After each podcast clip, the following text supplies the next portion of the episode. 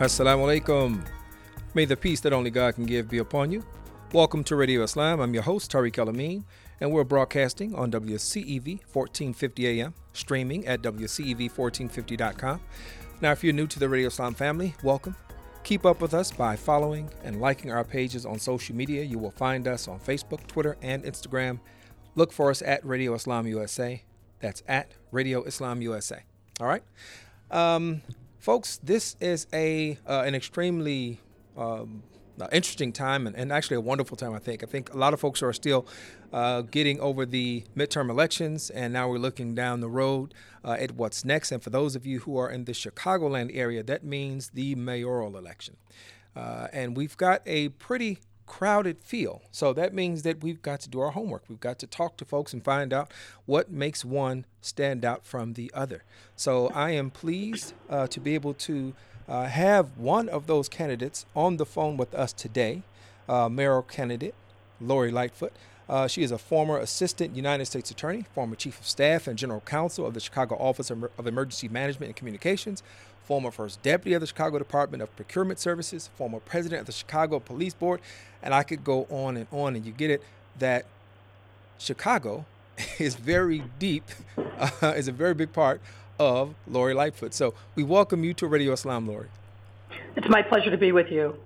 Yeah, so as I was saying, um, for our Chicago listeners in particular, right, because we have such a crowded field, um, it really is important for voters to be able to make distinctions between one candidate and the next. So you all might agree on certain issues, but your positions on what some may look at as sensitive issues, such as um, an elected school board, police accountability, economic development, all these things uh, are going to carry a lot of weight as folks go to the polls. So I'd like to first start out with um, do you consider or do you support an elected school board? I do support an elected school board. Um, and my reason for that is my mother actually served on an elected school board in the town that I grew up in. I know from uh, her interactions with uh, people in our community, whether they were calling during dinner time, stopping by the house, talking to her um, at the grocery store, how important it is to really have a parent advocate at the table when critical decisions are being made about education policy. Uh, my mother really served as a voice, particularly for um, African American uh, families in our town um, dealing with a range of issues that made sure that they had a seat at the table and they had a real voice. So that is the reason why I support an elected school board. I want to see us create an opportunity, just like I experienced uh, watching my mother, where parents have a real opportunity uh, to weigh in on important issues about the education of their children.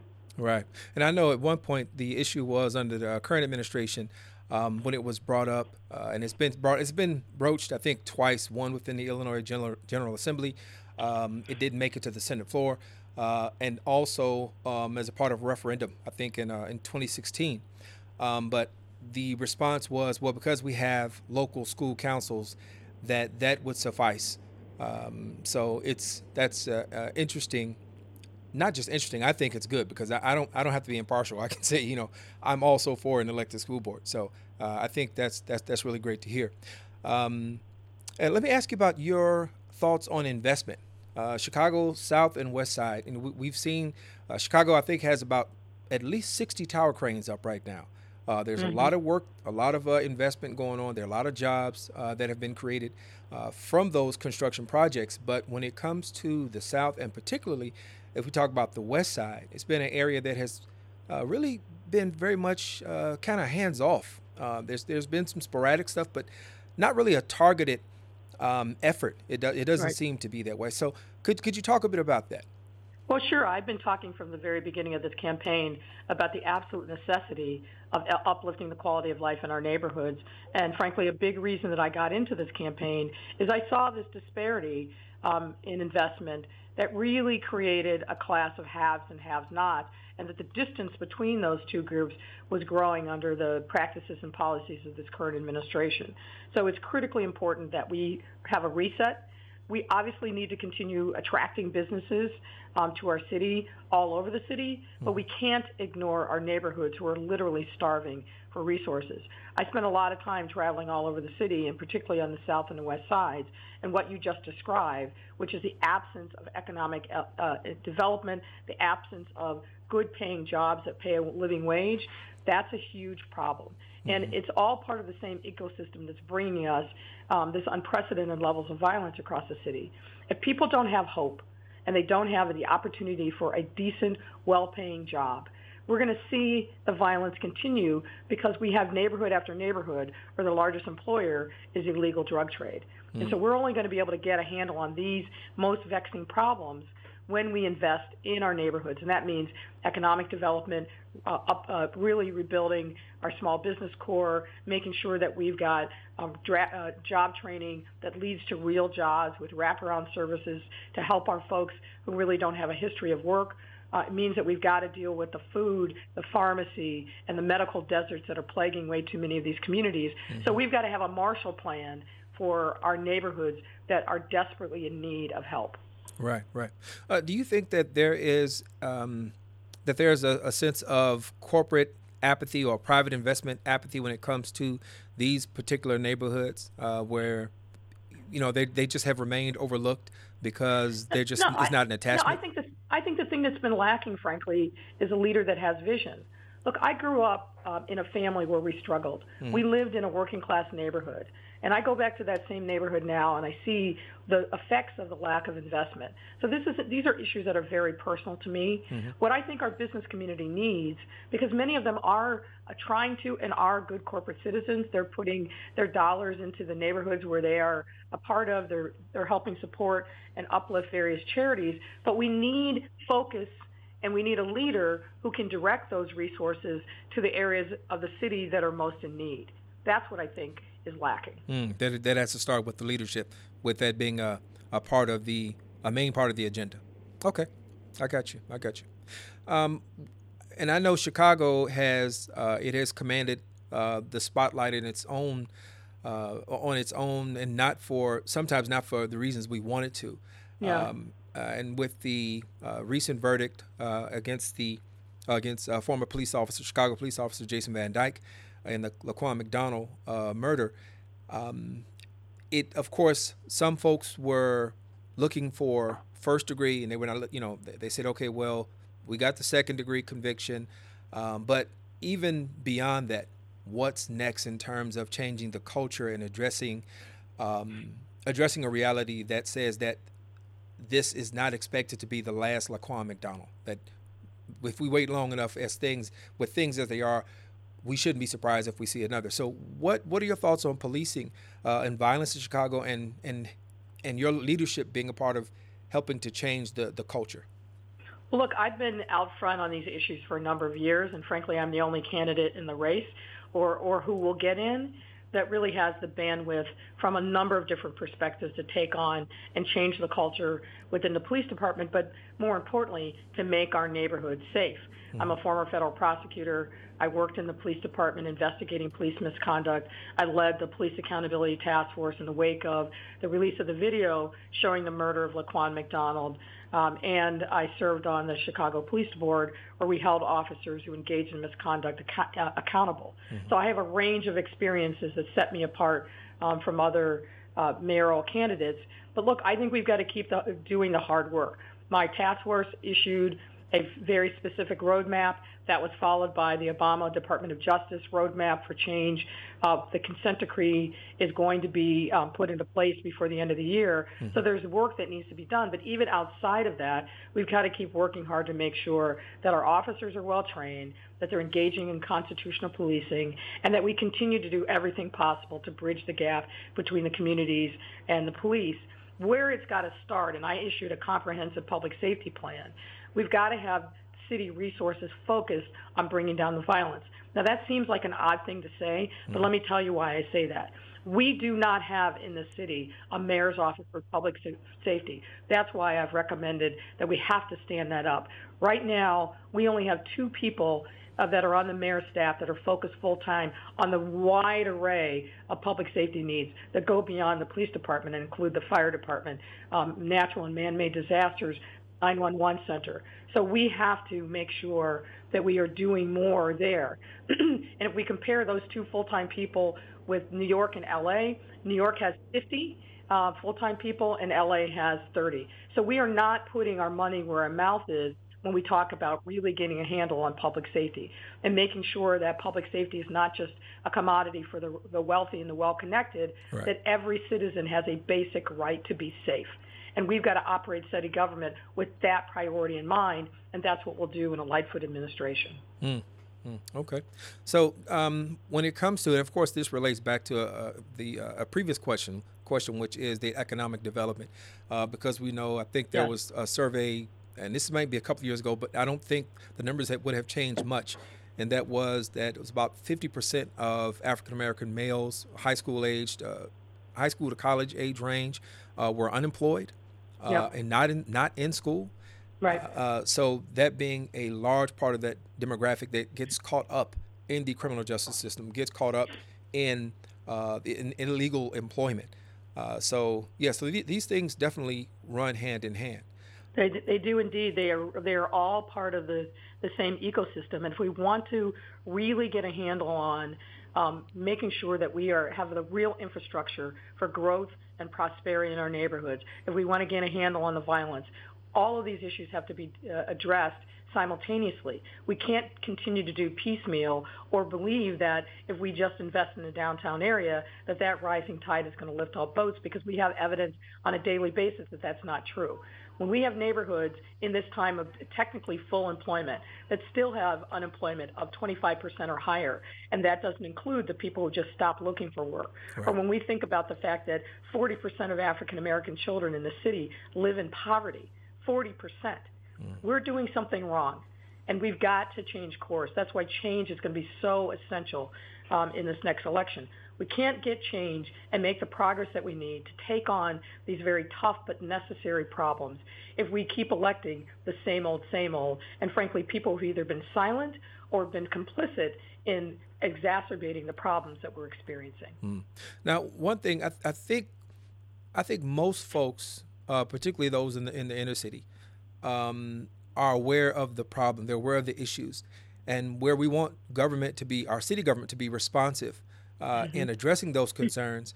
We also we will will voice a concern, but we don't necessarily want to talk about the price or the cost that's associated with providing those services or providing those resources.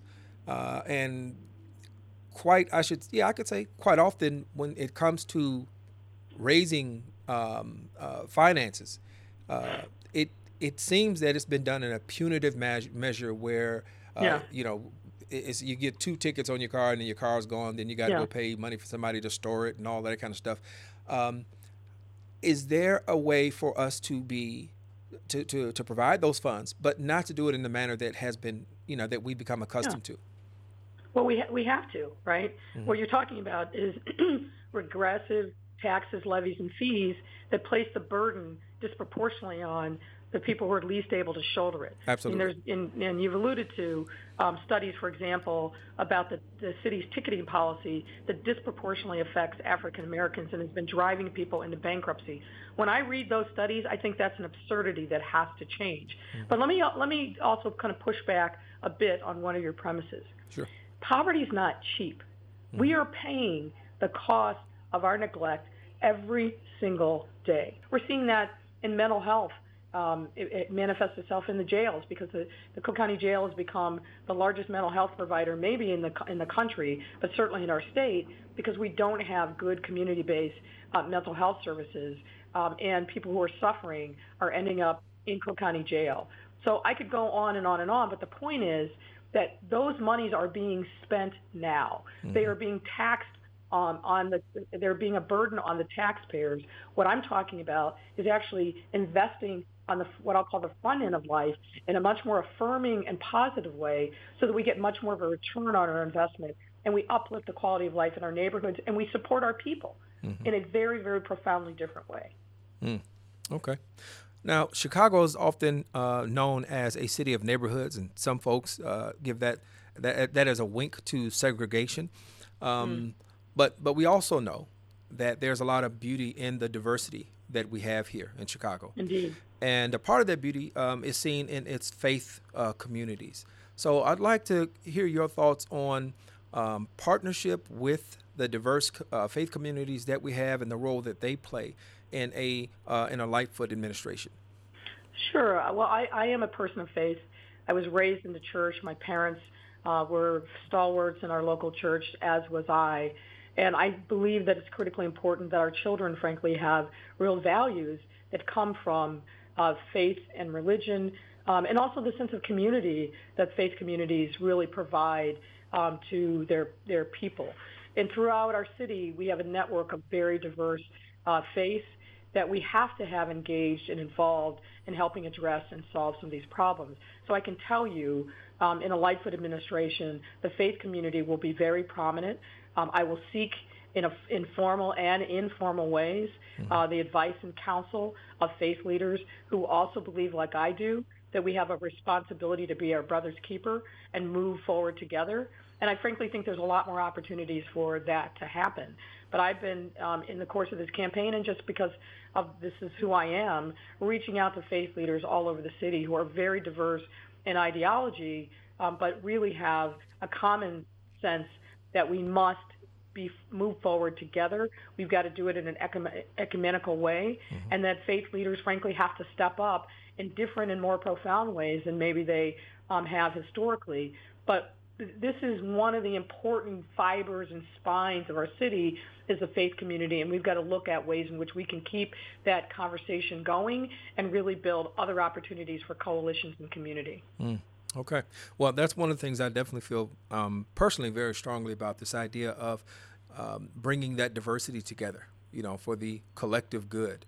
Uh, so I think that's going to be something that we will definitely uh, be looking to see, and, and hopefully that's going to that's going to come about. So um, I appreciate your, your sentiments on that.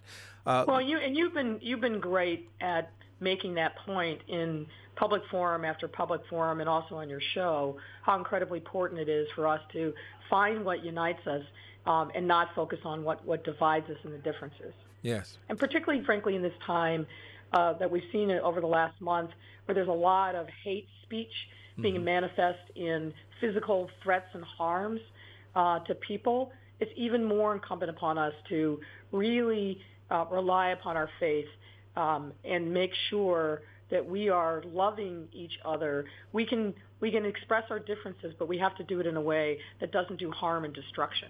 Absolutely, absolutely. I've got one more question for you, Lori, um, and that is with regard to um, Chicago's position as a sanctuary city.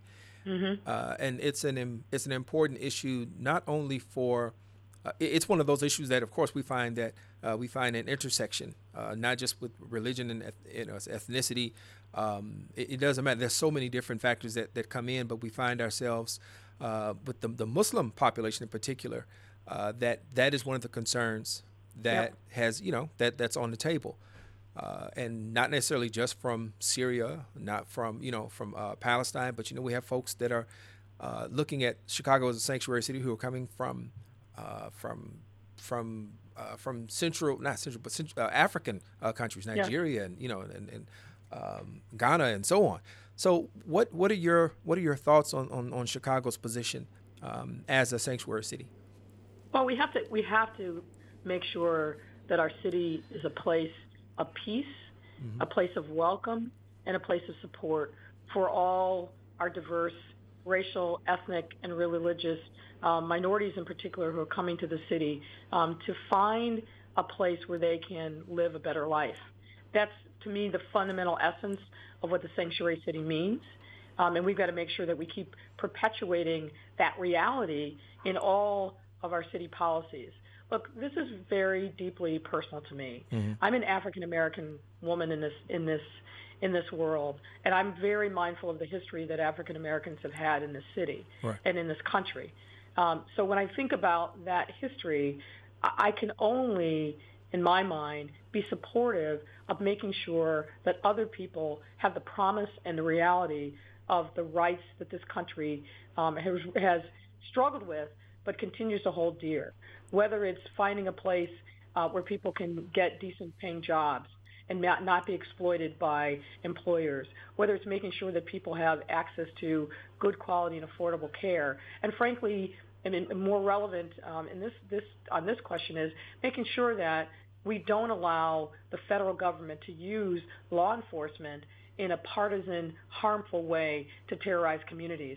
That can't happen in our city. Right. And as mayor, I can assure you that I will be standing tall to make sure that we're doing everything that we, we can to support our diverse and immigrant communities, just as I've done. I've done a lot of work in supporting the National Immigrant Justice Center, um, making sure that they've got the resources they need to be successful in helping people navigate our often very Byzantine uh, immigration court system. Mm-hmm. But there's more that the city can do. But it starts with making sure that we are unequivocal in speaking our values, that this city will support and welcome immigrants of all stripes into our city who want the same things that we do, which is a good quality life for themselves, their, their children, and their family. Mm-hmm. Well, um, Radio Islam family, we've been talking with Lori Lightfoot, mayoral candidate for uh, City of Chicago. Uh, you can keep up with her. I'm going to segue over to you. And uh, uh, Lori, where can folks keep up with you uh, and get more information about your campaign as time moves on? Well, we're very active on our website, which is lightfootforchicago.com. Uh, people can go there to volunteer. They can find out what the latest happenings of the campaign are. Also, we're very active on Facebook and Twitter and Instagram. Okay.